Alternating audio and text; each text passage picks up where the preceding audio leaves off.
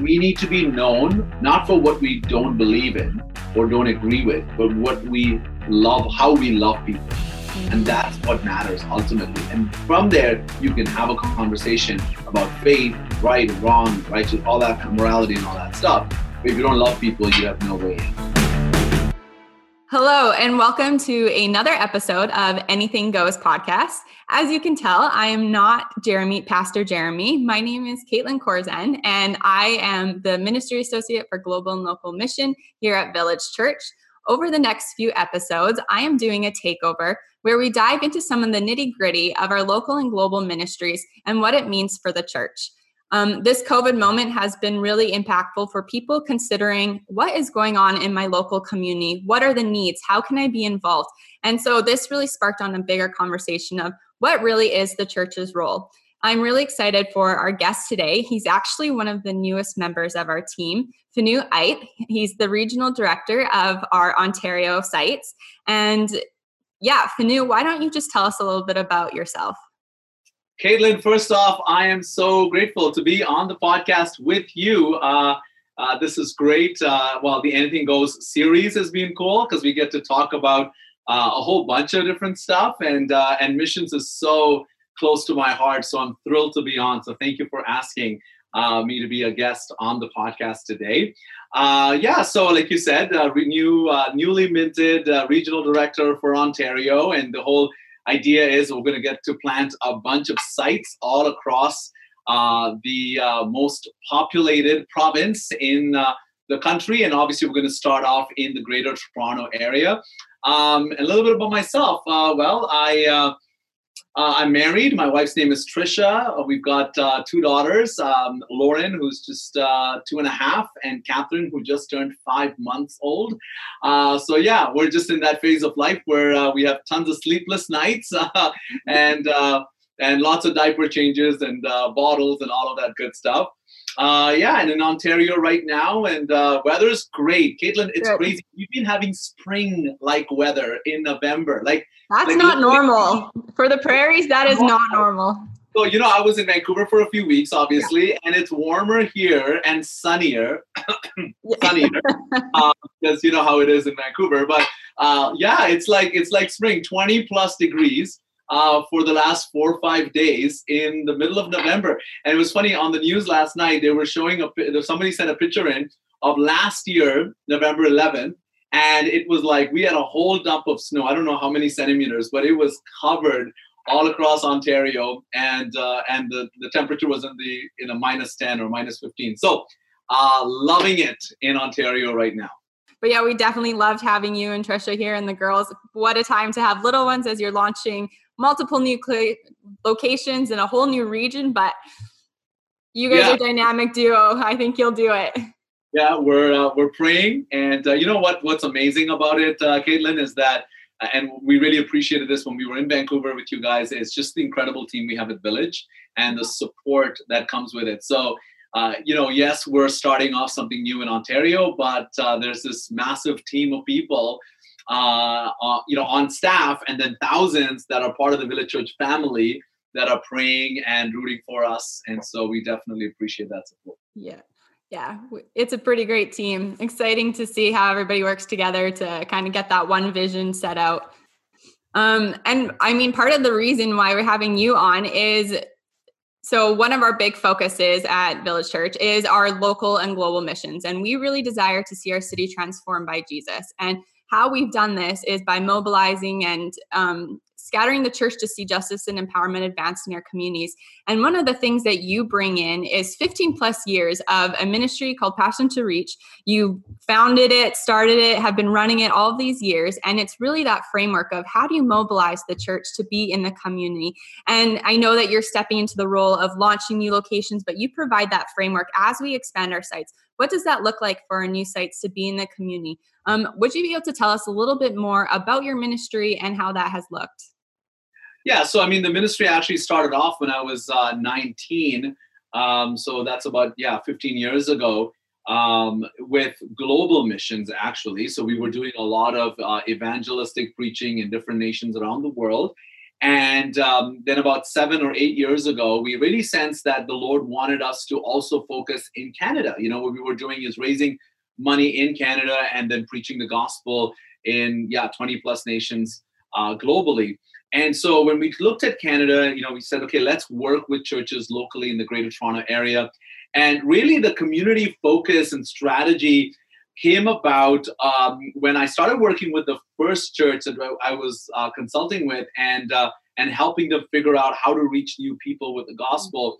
Uh, I met with their local city um, staff. You know, we were in a sort of a community roundtable, and the church had never really been active and consistent in, in those kinds of meetings in the community. And so I was at this roundtable, and uh, we were all introducing ourselves, and you know, I introduced myself as being from this church, and, and they were like, wow, they're like, you know, we just don't know anyone at that church. Like, we know the building and we know the name of the church, but we just don't know the people of the church. And at that point, the church had been around for forty plus years in that community. So I thought to myself, I said, isn't that crazy that this church has been here for forty-three or so years and no one actually knows people? Like, the city don't doesn't they don't actually know people that are in leadership at the church, and so obviously that means there's no partnership happening. And I and I asked myself the question: if this church left this location right now, would anyone notice that they were gone? And frankly, apart from the building leaving, I don't think they would know that any of the people had left because they just had no relationship. So that sort of informed the work that we started doing over the next couple of years with that church to say, how can we become an essential service uh, in this community? In fact, uh, the uh, Premier of Ontario at the time, Kathleen Wynne, was talking about this idea of local community hubs. You know, this idea of like places where the community could gather and connect and build relationships and, and have some of their needs met. And so I took that language and I said, why can't we make all of our churches community hubs? And And, and Caitlin, I, I think this is part of the whole idea of why we exist as churches in communities. I mean, uh, the, the idea of a church that functions in a local area, I, I think, is not only for people to drive in and have a great worship experience and a great sermon on a Sunday. It's also that there is a giving back to that local community from the people that gather in the church. Mm-hmm. So as you can imagine, my thoughts were, wait a minute, this church has got a facility that's sitting empty for six days out of the seven in a week, and they've got hundreds of people that innately believe that they ought to do something, but obviously they haven't been provided opportunities to plug in uh, to actually serve their community. So I was like, why can't we leverage the facility and the people to do things that the community needs? And so that's what set us on this journey of um, of just, yeah, how do we get the local church engaged in community? And it really started off, Caitlin, with just having conversations. Honestly, it wasn't rocket science, really. It was just like making phone calls, you know, saying, hey, can I, I'm a pastor at this church, you know, can I come over and talk to you? And I'd go to the local, um, you know, health uh, hub or health, community health center. Um, I'd go to the, the different partners, like the, the schools in the community. I'd go to the community centers, I'd go to the uh, youth centers, and I'd just basically say, how can we serve the needs of our community? And so that's where it all started. Yeah, I love that. And that's, I mean, it's so great hearing how you built that up. And then also that this has been the heart of Village since the beginning of launching our different locations. And now we kind of get them married to, we get the best of your experience and then kind of coupled with what we have been doing and just exponentially increase that, especially as we launch across our nation and who, who knows where else, but that's incredible. Um, some of the big things that we've seen is, you know, a lack of people getting involved. COVID was really interesting because I think there was this element of, yes, all of a sudden, or I guess people struggle with, there are so many options. How do you get involved? So you kind of get paralyzed a little bit of, where do I even go and get involved? There's so many issues in the city. Should I even be getting involved in these issues? You know, is that really the responsibility of the church? Um, we've focused on the area of human trafficking. So we kind of bring in conversations around that. But I think there's a little bit of that pushback on, is that really the role of the church? And I mean, you could say the church institutionally or the church, the people of God. Um, kind of what have been some of the challenges that you've seen for people wanting to get involved in the needs of a city? Well, I think uh, firstly, it's it's perception. How do we perceive? Where do we perceive our place is in a community, right? Uh, part of what I experienced when I first started working and doing community work through the church was, you know, I, I looked at it, the way I looked at it, I saw three circles, three sort of areas of influence, right, in a community. So the one, there's government. So government, obviously, especially uh, city council, regional council, they're interested in ensuring the health and well-being of people in the community, especially those that may be struggling. So it could be, you know, young people uh, that are in broken homes, or single mothers, or people that are under the poverty line, or brand new immigrants that have a hard time connecting in the community, et cetera. Then you have nonprofit agencies. So a lot of these nonprofits that are set up to serve one specific need and community group or the other. Uh, and then you have businesses. So businesses obviously exist in a community because they want to serve people in that community, and that's how they make their, their money. The revenue comes in by serving, and they and they have a vested interest of the community does well, because the better the community does, the better their business is going to do. And what I found was the three these three layers, they weren't talking to each other. So I looked at it and I said, you know, the church is right in the middle, in the center of this community. What if we could be the hub of communication now between the government and the nonprofit agencies and businesses? So that's literally what we started working on, is to communicate to the church, this is our role. Our role is to be peacemakers. Our role is to become mediators in a community, to bring people together along the the cause and the purpose and the mission of seeing people in our community helped and seeing progress happen in our community. So, so I think that's number one. You got to convince people that this is not just a nice to do. This is part of what we're called to do in our community. And, and, and Caitlin, this is why we have sites, right? This is why we have, you know, we have Surrey uh, in the Lower Mainland. We have Surrey, then we have Langley South, and then we have Langley North, and then we have Coquitlam. I mean, technically, on a Sunday morning, you could drive uh, for, instead of going to Langley North to Langley South, or instead of going to Langley South to Surrey or whatever. Like, it's not that much more of a drive. But why do we have these sites? Part of the reason is we want local representation. Like, we want to we want to be a key player in that specific community. And I think when you le- allow people to see it that way, that this is why we exist, I think you get so much more buy-in for their money, for their time, for their talents to actually be used in the community. So now, having said that, once they understand that, some of the probably the biggest ones that I've seen is, yeah, definitely time. We, you know, we fill our lives with a lot of stuff. Like, we just do a lot, right? Uh, especially if you're, you know, if you're a family with with kids that are playing sports or doing music and different things.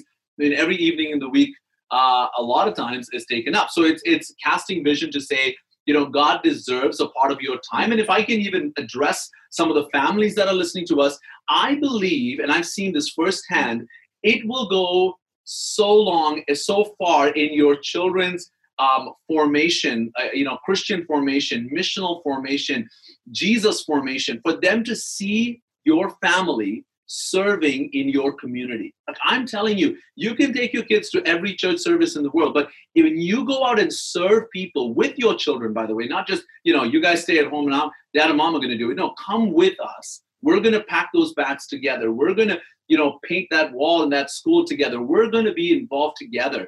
Man, that is rubber meets the road. And people are like, you know what? I didn't grow up, I didn't grow up in a hypocritical uh, Christian home. I grew up in a Christian home where we actually practiced what we preach. And I think that's powerful. So I think I, I definitely redeeming time is a huge part. Yeah, no, I just want to say I'm actually a living example of my family serving. My dad was in construction growing up, but he was on the board for a shelter in Edmonton where we're from. And so he would bring us and have meals. And sometimes he'd build connections with some of the guys. And on Christmas, we would have some of the guys he had met through the shelter come join us. And so it really cultivated. It wasn't We never, they never lived in fear of the type of people they brought us around. They had a faith in Jesus, and um, that, you know, we learned how to deal with, connect with people, not deal with people, connect with people who were vastly different than us, vastly different than the social circ- circles that we would have hung around, vastly different than the people that are, usually would show up to church. And that really became community. And so I think that cultivated in me, particular in a young age, um, just that love for all types of people and the importance. Yeah, you can bring your kids into that. And, you know, packing Christmas gifts and those sorts of things are awesome too, but it's also engaging in people and just showing people, your kids, how to love people. Um, so that's a really good point. And yeah, we have a church full of families. And so this is, I think, yeah. a really important piece for them.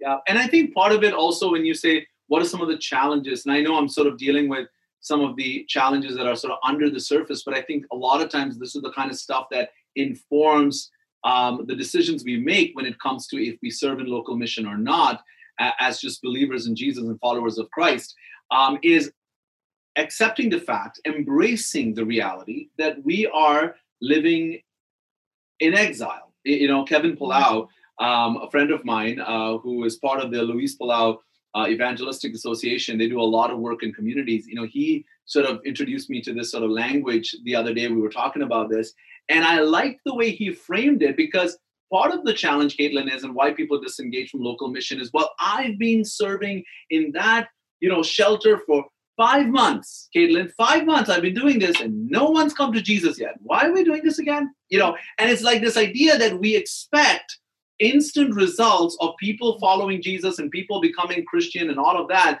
Or even appreciation.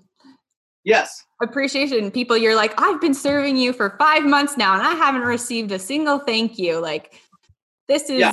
dumb. Yeah, that's cool. Yeah, exactly. So it's like, you know, we have to accept the fact that we're living on, in exile, and, and the world we're living in may never accept or celebrate or thank or follow us to church, et cetera, et cetera. That's not the point, right? We're not doing it so they will do something in return for us. We're doing it because in exile, in this sort of foreign culture, if you will, Um, that's not, you know, based on the Bible, based on the kingdom. We want them to get a glimpse of the kingdom. We want them to get a glimpse of the king of our kingdom. Like, what is our king like? How does he talk? How does he interact? How does he serve? How does he care for the needs of people? And I think that's the point. And, and if you can walk away from, you know, serving at that school or serving at that shelter or serving at that community center, walk away and say, man, I... I demonstrated my king well today. I think that's the reward, Caitlin. This is the point. We get to do that. That's the privilege we have. And what God does with that and how that ends up in their life, eventually at some point, we leave that up to him. Yeah. Yeah. So I think that's probably, you know, definitely a huge part of the, the challenge is when people understand that's what we're called to do. It just settles them from the high expectation of whatever results they're hoping they will see. Uh, and, and they're more content to say, serving is the result. Serving is the reward, um, uh, ultimately. Yeah. Someone once told me um, the blessing is in giving, and it's not going in thinking that you're going to help everyone and kind of mitigating some of that savior complex, but you're just going in to love and to serve. And that's really what we're called to do. So in building connections, what do you think builds trust with people? I know there's been some controversy of churches getting involved and people not wanting churches. And what have you seen that has actually built trust with the church in the community? I think one is long-term commitment, consistent mm-hmm. service. Part of the challenge, I think, a lot of times in, in the way we think as churches is we'd rather be project-based, right? It's like, mm-hmm. we'll just... You know, it's like you're talking about that savior mentality or that parachute in, parachute out kind of idea. And I think it's very hard to build trust when you do that. And, you know, even in our experience working with churches, we always come in not with, hey, we would like to do this project, Mister Counselor at the city, right? It's like, hey, we would like to get to know you. Mm-hmm. What are some of the challenges you're facing in your, you know, region, your ward that you're overseeing, right? And so, you know, like when we go to a city council, it's like, let's say they're, they oversee Ward seven, you know, okay, what's happening in Ward seven? Mm-hmm. How do we, so, so building an understanding, seeking to learn and listen more than tell and instruct is what I find starts that trust, trusted relationship long-term. Is I'm, we're not, we're not coming to you telling you we know what to do. We're asking you, inform us, give us information that will help us understand the needs. And then from there, saying, we want to partner with you. See, part of the challenge with a lot of churches is, and we literally demonstrated this with a church over many years, is we said, you know what? We're not going to do anything that our church is doing. We're just going to be a supporting organization for what they're already doing. See, part of what happens is often is we duplicate stuff, right? Because we're like, oh, no, no, no. It has to have the Village Church banner. If it doesn't have the Village Church banner, we're not going to do it. And it's like, now there's a place for that. Don't get me wrong. At some point, we could do that as well. But when you start off, you want to say, you know what, whatever banner is up there when that, you know, back to school event happens with backpacks going out to kids, as long as we can help get backpacks to kids, that's the win. And the more you do that, people say, oh, wow, okay, they're not just about their name. They're not just about, you know, their brand. They're, they're actually about the community. And the longer you do that consistently, the more trust you build uh, with people. And obviously, I mean, I this almost, I feel, doesn't need to be, um, you know, said out loud, but maybe it does. It's that, you know, you're not going in there trying to recruit people to come to church on Sunday, right? Like, that's just not the deal. That's not the framework that you have to operate in. It has to be a framework of we're here to serve and love and give. And then you leave uh, what God does with that. You leave that up to the Lord to do. Um, but yeah, those are sort of my thoughts mm. uh, when it comes to trust. And uh, because, again, I, like I said, the, the, the challenge, Caitlin, is it's not what I want to do. It's mm. what is the city, what does the city need? What does this community need? And mm. I've got to, I've got to, you know, figure out how to reposition some of the stuff, the resources I have to meet that need. I think that's absolutely key for trust. Yeah, that partnership and interagency working together, multiple churches. I think that's where we have some great impact. And then the community actually trusts you, exactly what you mean, because it's not about that one name being on there. It's, hey, we're working together because we love you collectively. Um, that's kind of, I'm thinking, you know, that's more on an organizational, so to speak, side of things. But then what about for the in- individual? You know, what helps, how can an individual build trust within the community um, and really have an impact in the community? I think people wonder, yeah, how can I be involved? How do I make a difference? Kind of what does that look like? I, I think part of it is there is before, see, when we talk community, what does that mean? Community means a collective collective of people that live in an area. Generally, that's what, you know, what we what we mean when we say community. And it's like, I often tell people, first get to know your neighbors before you want to go serve the the community, in mm-hmm. quotes, right? Because it's like, if you don't know the people that live, actually live around you, like the community is more of those kinds of people. So mm-hmm. you might as well start with some relationship building and trust building and getting to know the kinds of people that actually live in your neighborhood mm-hmm. before you start going out and building uh, relationships in the community where you want to serve and where you want to give to. Uh, and I think it informs a lot of the, just the cultural pieces of how they may be different from how, you know, how you do life or how, what you believe or how you go about, you know, doing things. Um, and then secondly, I think when you can do things in community for the community, that goes much farther than just doing it on your own. So again, you know, to your point of doing it as an individual, COVID is a great example because people that are listening to this that are part of our Village family probably can't always join a Village thing because of all the restrictions and stuff that's going on. But let's say, for instance, they're in a community they want to serve, and again, following all COVID rules and all of that, mm-hmm. um, that if they're able to do that, it's like, imagine if they would actually build community and then go to the community to serve that community. So there's people that you're taking with you. There's a collective that you're putting together that sort of have the same heart, the same passion, the same, you know, area of service that they want to get involved in. I think if you do it do it that way, you'll you'll actually have a longer term impact because it's not just one person. Like, you know, if you can't go next week Tuesday, you've got five others that have bought into what you want to do for that local community uh, agency. Uh, that will go, even if you can't make it. And then secondly, when people see that you've actually built uh, a following of people that care about the need of that group of people, they're like, wow, this person's really invested. Mm-hmm. It's not just a, you know, I'm a COVID project because they have nothing to do. They're working from home. They're just bored. So they come here a couple of times and that's pretty much, you know, that's all it's going to be. But it's like, wow, they've actually talked to five other people. They've actually, you know, raised some money. They've actually done something. Uh, they actually care for us. This actually is a legit thing. And I think that opens up a lot more opportunity for trust. I'm not saying that's, a, you know, it's for granted. Nothing when it comes to relationships can be taken for granted, but it definitely uh, I think uh, sets you up better for a longer term relationship and partnership. Mm. There is a piece on that that you actually talked about of being someone who brings people alongside to go serve. And I've actually seen that quite a bit. I think we think that people or, or the challenge in ha- getting people to get involved, you know, in certain local initiatives or for a certain cause, not everyone will have that instant passion for it. I think it sometimes takes, we talk about the proximity principle quite a bit of it actually takes being placed in that environment outside of your regular environment in a new environment to actually care about the needs within that environment. Um, being separate from it, you don't have, yeah, you, you don't have names in mind. You don't have the people in mind, the stories.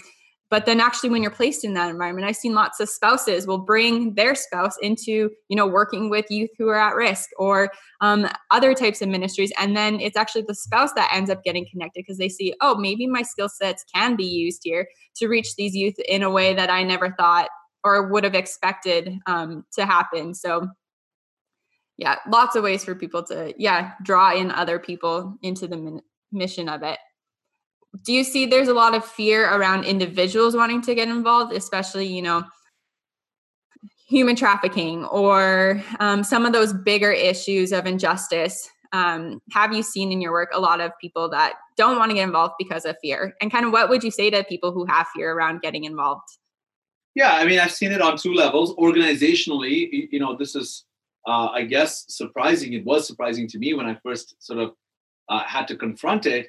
Organizationally, a lot of churches actually operate in fear of how the church will be perceived in the community um, if they get involved. And, and you, you'd almost take that for granted. Like, of course, they're going to look at you in a positive light. But but some churches feel like if we get involved, um, you know, they'll be will be viewed as though we're trying to, we're, we have an ulterior motive. There's an agenda behind us getting involved. So they're like, we don't want to do that. We'd just rather maybe give money to an agency and not really get physically involved in helping out, because of the way we'll be perceived. Um, there's also the fear of liability. A lot of, you know, organizations are, are you know, I guess afraid. I don't know if that's the right word to use, but they are cautious uh, because of, you know, what if something goes wrong when we're partnering with other agencies in a larger event or, you know, somebody gets uh, in trouble, someone slips, someone falls. I mean, every kind of thing you can imagine. So a lot of boards are like, let's not do it because we don't want the liability. Um, and then thirdly, there are also people that, churches that don't do it because of their donors, their givers not being for that kind of thing. Because there's actually a lot of people, Caitlin, that, you know, think when we give money to the church, it should stay in the church. Like, this is for the church. And why are we spending all this money and our resources and our time helping people that probably never come to our church? And so organizationally, a lot of people don't get involved because of those voices. Uh, from a personal standpoint, I think part of the fear is that I'll be rejected. Like, I will not be accepted. And it's, I, I get that to some extent, because if you live in a Christian bubble, you're not quite sure what you're going to experience when you step out of that bubble to serve people. And so, and, you know, for people that grew up in a Christian home and sort of have always been around Uh, Christian experiences, it can definitely be intimidating, you know. Uh, and then secondly, that there's oftentimes when there isn't an open door for you as a believer, as a Christian, to get involved in the community. Sometimes you have to knock on doors, and sometimes you have to knock on them a couple of times before the doors actually open up. And so uh, I, I think that's definitely something that people struggle with. But what I found is this. Bold love is very hard to reject over time. Bold love. Like, when you consistently, lovingly are bold in your approach to wanting to serve and get involved, eventually the doors open for you. Eventually people say, you know what? Yeah, you guys are pretty consistent and you are unrelenting in mm-hmm. your love for these people and or for this community or for this demographic. And so if you really care that much, sure, come on in, join us, be a part of this, let's do this together. And so I think that's a huge piece. This is what Jesus was known for, right? Compassion. And part of compassion is understanding, getting a sense of where this person is at. And I, I, I always say this, if the spirit that was in Jesus lives in us, then that same gift of compassion will kick in when mm-hmm. you put yourself in that position of interacting with that person. and you'll build connections that you never knew you could. So yeah, yeah definitely don't be afraid of not relating and connecting. Be bold, step in, and watch what God does. How important really is it for reaching communities with that consistency and actually challenging ourselves to be consistent? Yeah, I think part of the, uh, probably the greatest uh, challenge of Western uh, thinking is we are results driven, mm-hmm. right? Um, and part of the um, challenge with that is you cannot produce results in relationships. Like relationships mm-hmm. um, are more organic um, than, you know, I guess a set of leadership, you know, strategy uh, principles, right? You know, do do step one, two, and three, and we're going to get this result. And and and again, you're right. Churches actually fall into this a lot because we sit in a boardroom and we say, "Yep, next year, twenty twenty-one, we're going to do these three things, and here's what's going to happen," right? And then you have a local mission person or somebody that has a passion for the community that becomes the person that executes on it, and it doesn't quite pan out like that. And so I, I think you definitely have to walk in relationship first mm-hmm. and commitment first versus results first. I think that's, you know, it, it's hard. I mean, I could talk about that topic for a whole hour because I've seen it. Like, you're right. And I'm sure you've seen it, Caitlin, in, in your partnerships and your work and stuff. It's like people will pick this and they'll do this for six months and then they'll switch to this and they'll switch to that because it's like, okay, I'm not seeing the results I want. So let's try this. Let's try that. Because again, part of it is we have a PowerPoint to show our donors at the end of the year. And if the PowerPoint's not going to look good based on what's going on right now, let's switch and do something else. And uh, honestly, I think, you know, that's the, the struggle, relationships um, versus results. And I would say if you want long-term effectiveness, go with relationship first, go with a relationship first model. That's that's going to give you a better uh, return on your investment of time, talent, and treasure uh, than if you just said, you know, results here, results there, three months, two months, six months, uh, and you'll you'll you'll spend five years doing that, and you will not have seen any level of consistent um, impact in the community. Yeah. Uh- Well said. Yeah, I came up with a saying recently or this past year of people take time. You recognize in your own self of how much time it takes, and even working with people, it could take fifteen years before someone gets it. And but being able to journey along with people for that period of time, then to see that growth, that's where the beauty is and what God wants us to do. Um, kind of, you talked a little bit about the global church, and I absolutely, in my role, I love engaging with the global church of how God's created different cultures and his own expression in each of those. And so from your experience being to so many countries, working closely with so many churches, what do you think the global church can teach the Western church? Wow. And are you speaking specifically in, in the area of mission or just generally? Because that's a loaded Maybe give us one point of both. Okay.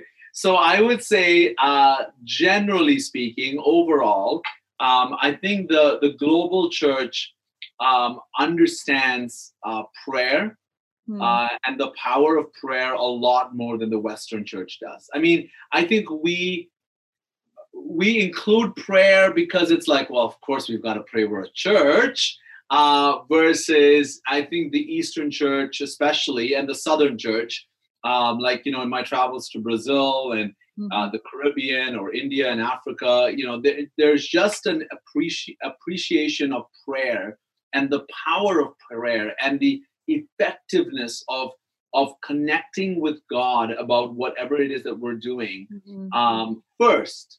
And as a primary um you know, method of effectiveness versus like, like we'll pray, like in the West, right? We'll pray, but ultimately we're like, well, the effectiveness comes in how we execute, right? In the East, they pray because they believe that time of prayer is actually what will create effectiveness more than what they're about to do in execution. Now, I'm not saying there's no, there, there aren't weaknesses in some of the execution on their end, but I see the results. When you compare the results, when you look at the number of people um, becoming followers of Jesus in the Southern Hemisphere and the Eastern Hemisphere compared to what we're experiencing in the West, where ultimately, if you look at the big picture, we've been on a decline now for a few decades.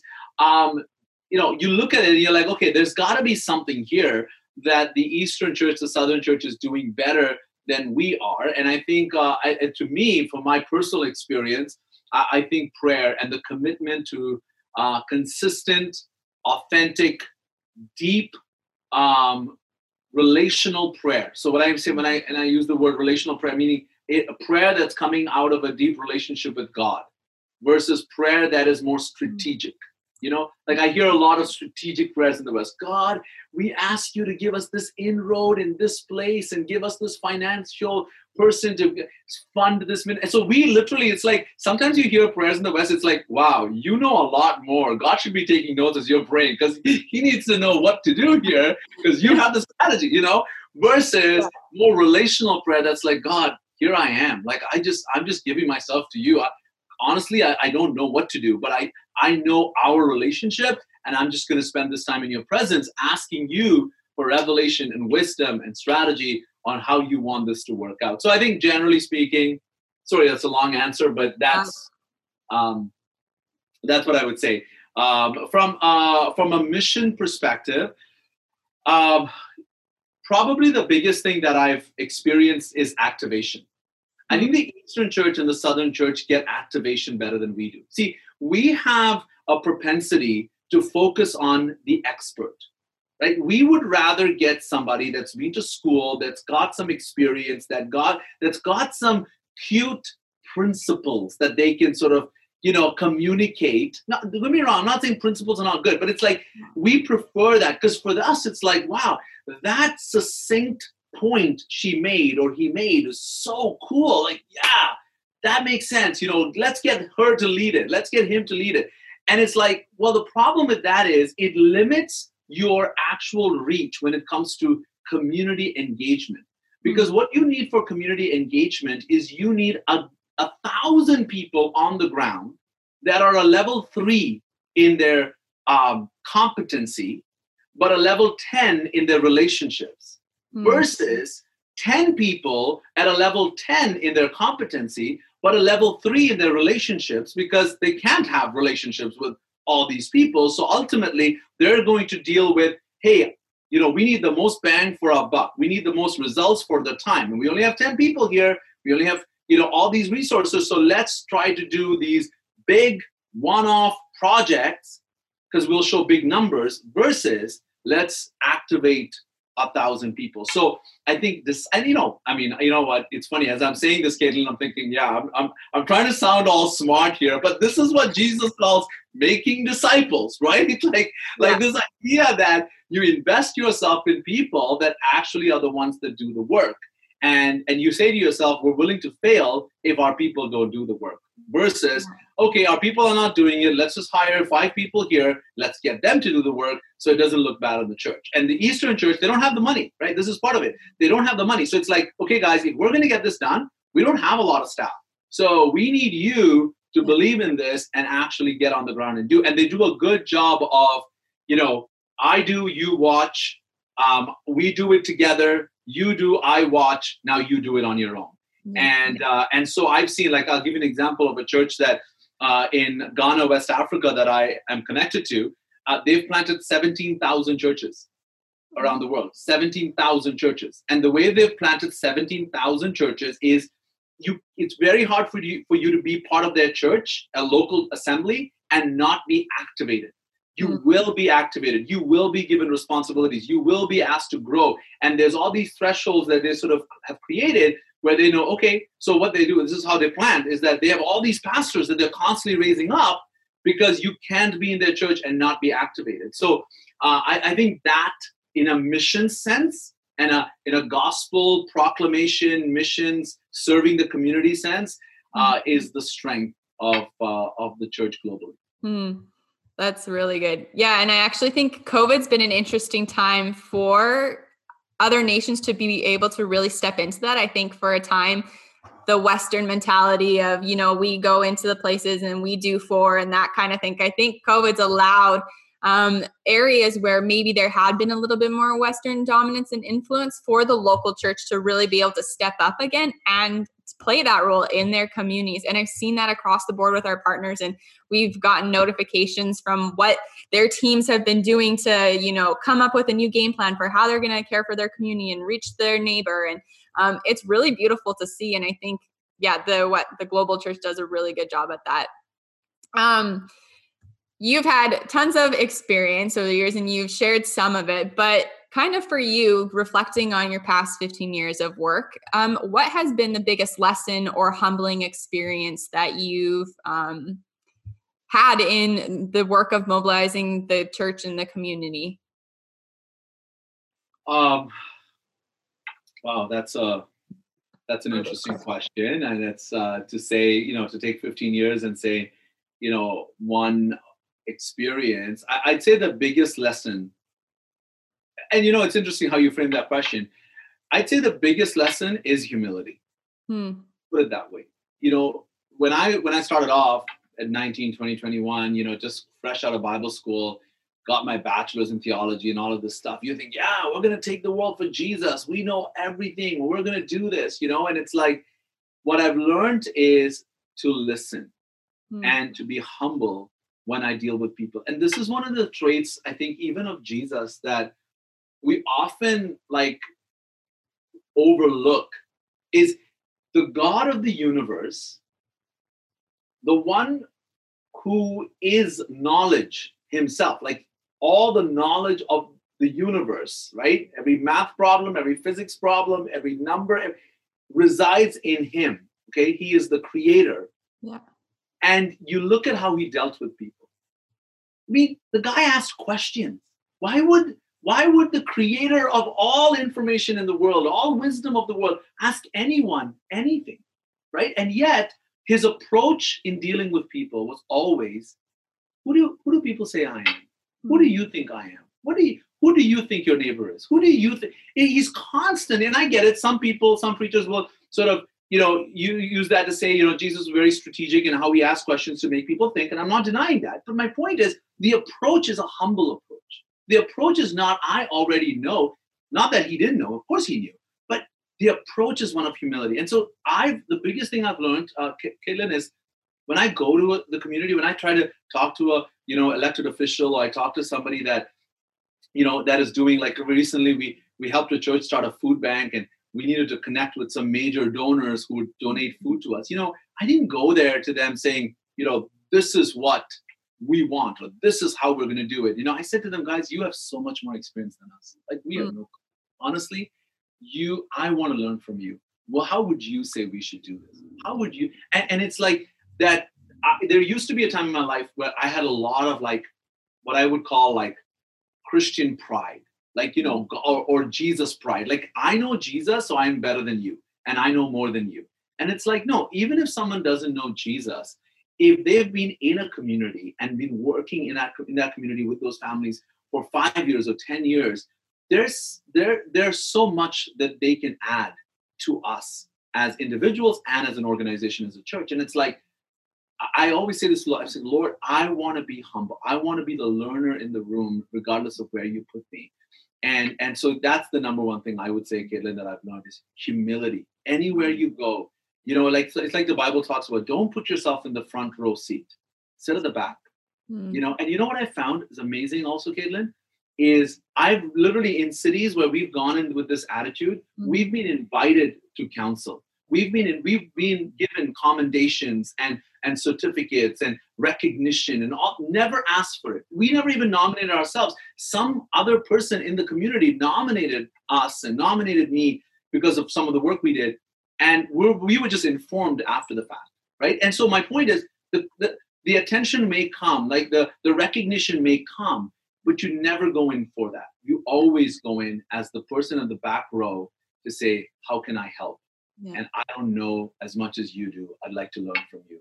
And I think when we take on that humility, as, as the Bible talks about in Philippians chapter three about Jesus, when we humble ourselves, even in a natural sense in our communities, God will find ways to exalt us so people look at us and say, wow, I want I want the Jesus that he serves. I want the God that they follow and they talk about.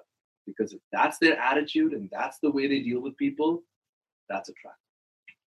Wow.